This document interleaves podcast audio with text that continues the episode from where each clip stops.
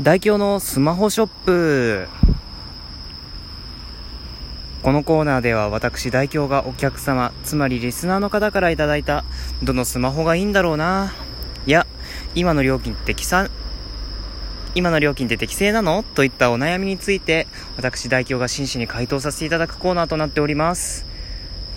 なんか日本語おかしいですけど気にしないでください。ね。ということであの実は本日お客様来てうん、誰もいないんですよ、お客様が。ということなので、もう今回は、もう、店員の独り言ということで、あの実際、あの、一回代表に戻りますよ。えー、僕代表はね、あの、アルバイトとか全くしてないので、ね、そういうスマホショップで働いてるわけでもないんですけど、ね、家電量販店で働いてるわけでもありません。ですが、なぜか知識はあります。ということなんでね、よし、スマホショップに戻ります。よし、と。まあ本日お客様ね、いらっしゃらないので、まあ私の独り言と言いますかね、ちょっと大京さんのね、あの、まあ今までのね、経験とか、ね、ちょっとお話ししたいなと思います。いや、あのね、大京さんね、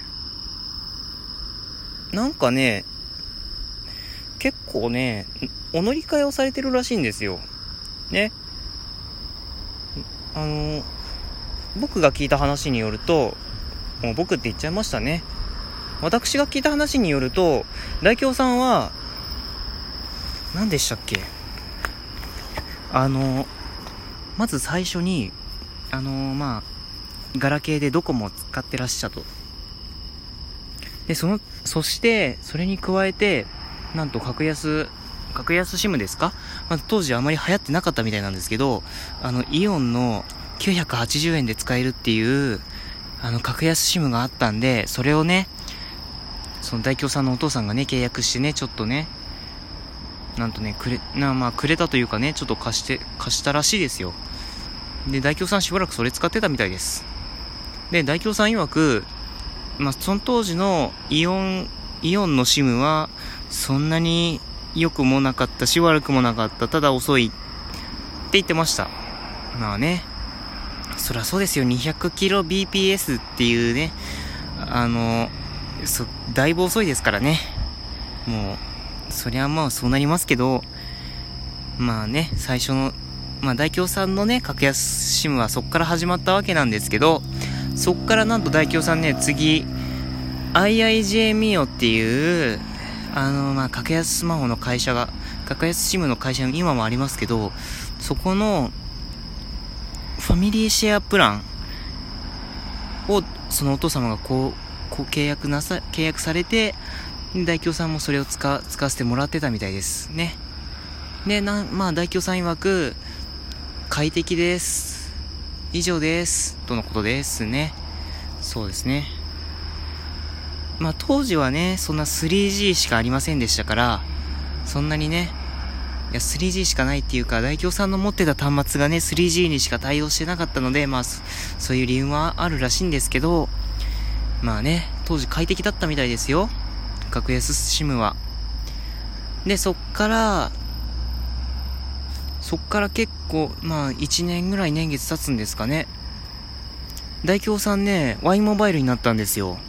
Y モバイル。もう今じゃね、あの、桐谷美玲が CM やってる、あのし、あの Y モバイルですけど、あそこに乗り換えたみたいなんですよ。まあね、機種は、だいぶ前に聞いたかもしれないですけど、Nexus 5っていう機種を使ってらしたんですって。まあね、確かね、その時ね、大京さんね、ああ言ってたんですよ。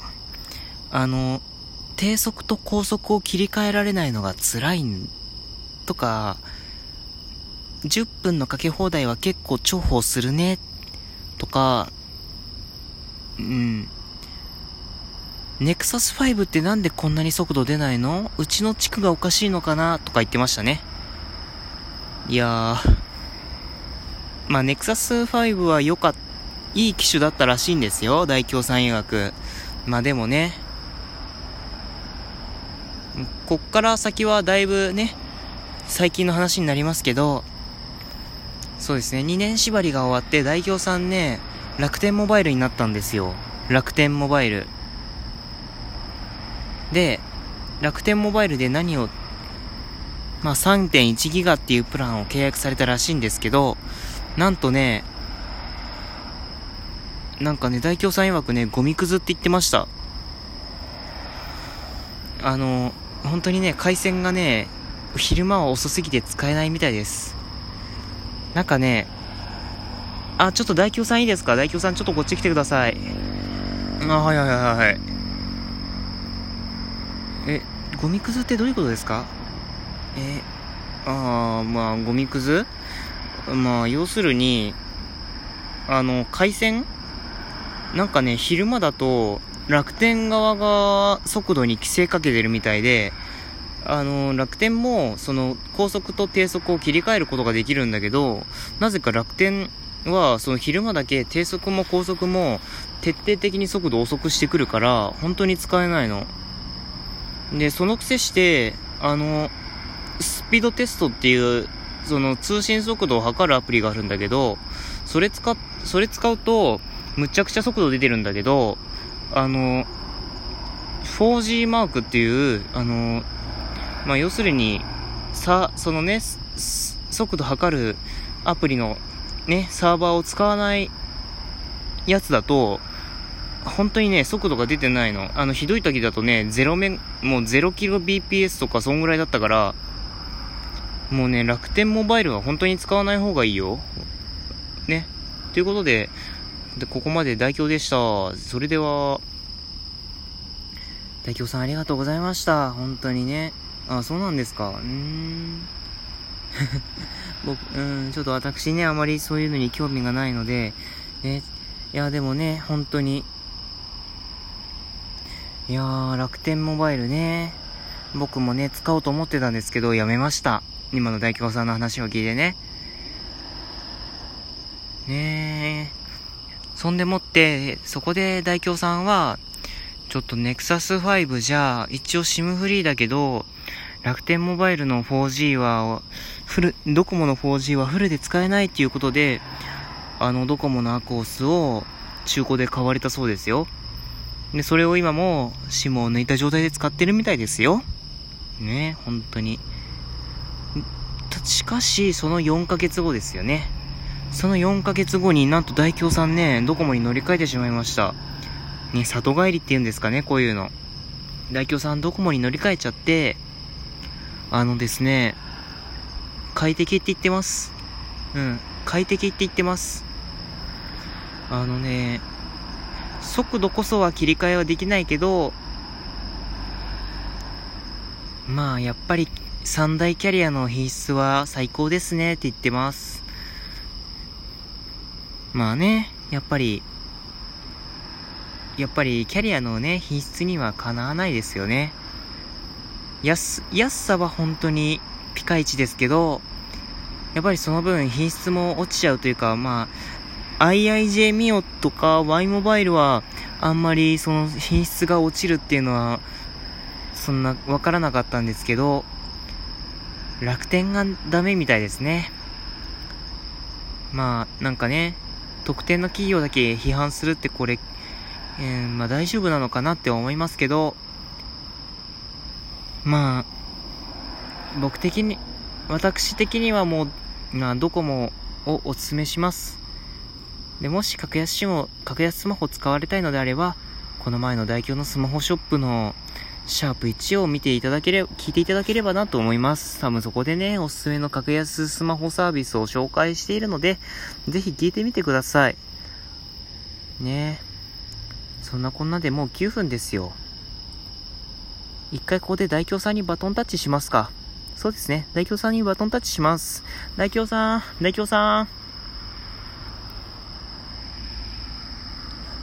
バトンタッチするんで、ちょっと交代しよう。ああ、わかったわかったわかった。ということでね、大京のスマホショップね、今回番外編ですかね。ちょっと番外編で、まあ、僕が今まで使ってた格安スマホをね、いろいろね、紹介してもらいましたが、あのー、気づきました？別人ですよ。今、今のショップ店員さん別人ですからね。なんか声似てるとか言われるんですけど、別人ですからね。決して、ね、そんな声変えてるとかそんなんじゃないですからね。違いますからね。分かってます？違いますからね。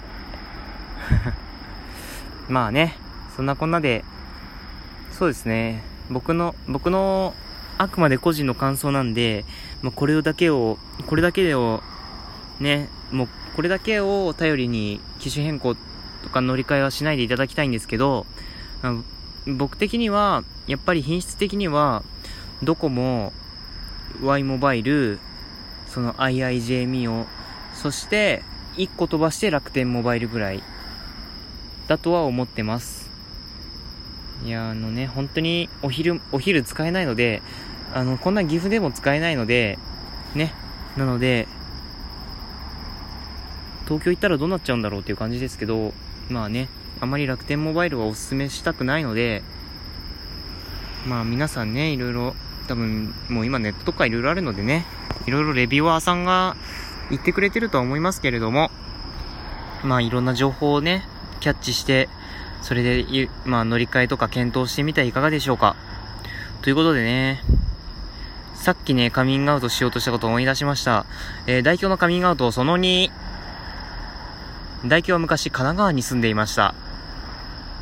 ねあのこれはね、学校の先生に言われたんですけど、あのそう、僕ね、あの、昔はね、こっちの方言喋ってたみたいなんですけど、あ、あの、神奈川行ってから、もう結構長かったんで、もう完全に標準語に染まっちゃって、戻ってきて、今こっちで喋っても標準語なんで、あの、まあね。